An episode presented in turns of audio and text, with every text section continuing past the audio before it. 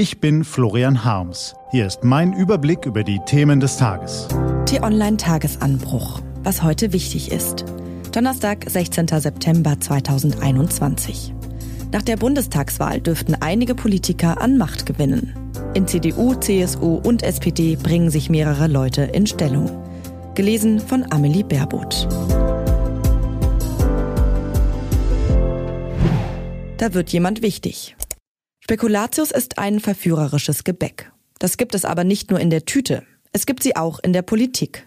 Sprechen Politiker und Journalisten über Pläne und Personalien, die noch im Unklaren liegen, weil sie von einem künftigen Ereignis wie zum Beispiel dem Ausgang einer Bundestagswahl abhängen, führen sie gern den Begriff Spekulatius im Munde. Das sei ja alles noch vollkommen unklar, reine Spekulation soll das heißen.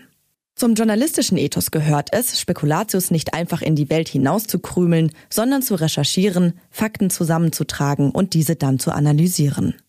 Trotzdem darf man als Berichterstatter gelegentlich auch mal in die Gebäckschale greifen und kolportieren, was so geraunt wird im politischen Betrieb.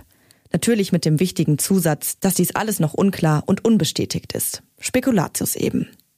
Werfen wir also heute Morgen einen Blick auf die Damen und Herren, die nach dem 26. September wichtig werden könnten welche SPD-Leute nach der Bundestagswahl mehr Einfluss bekommen könnten. Saskia Esken, Parteivorsitzende. Die Stuttgarterin gilt Konservativen als rotes Tuch. Tatsächlich vertritt Frau Esken dezidiert linke Positionen, bleibt dabei aber innerhalb der demokratisch-freiheitlichen Leitplanken. Mit Angela Merkel versteht sie sich auch deshalb so gut, weil sie ähnlich wie die Kanzlerin Politik als Problemlösungsaufgabe begreift.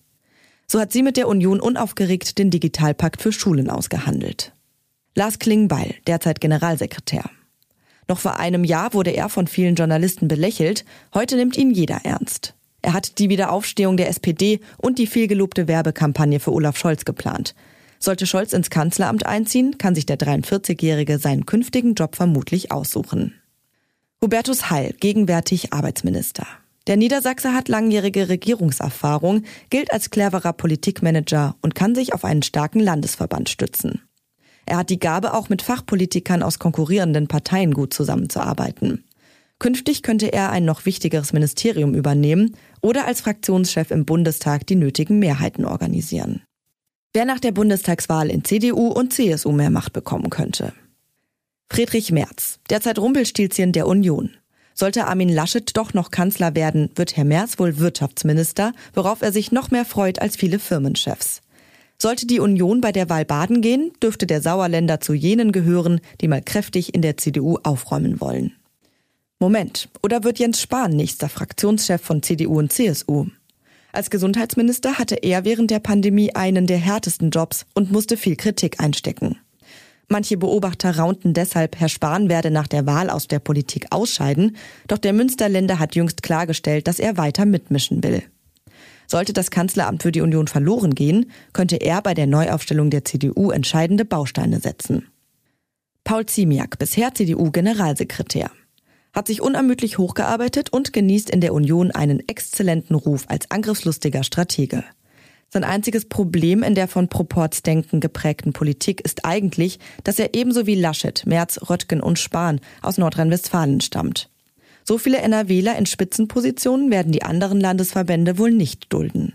Auch bei den Grünen, der FDP, der Linkspartei und der AfD gibt es natürlich Leute, die nach der Wahl wichtiger werden dürften.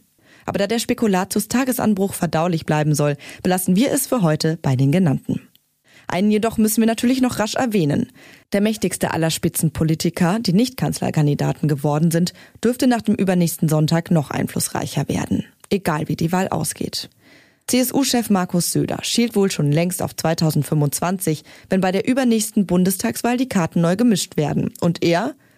Aber nein, das ist dann doch zu viel Spekulatius. Was heute wichtig ist.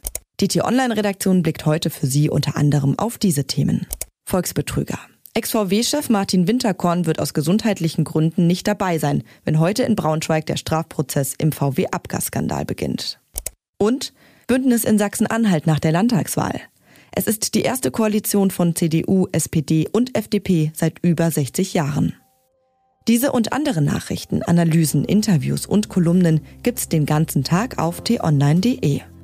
Das war der T-Online-Tagesanbruch vom 16. September 2021, produziert vom Online-Radio- und Podcast-Anbieter Detektor FM. Wenn Sie uns bei Apple Podcast hören, lassen Sie uns gerne eine Bewertung da. Vielen Dank. Wünsche Ihnen einen frohen Tag. Ihr Florian Harms.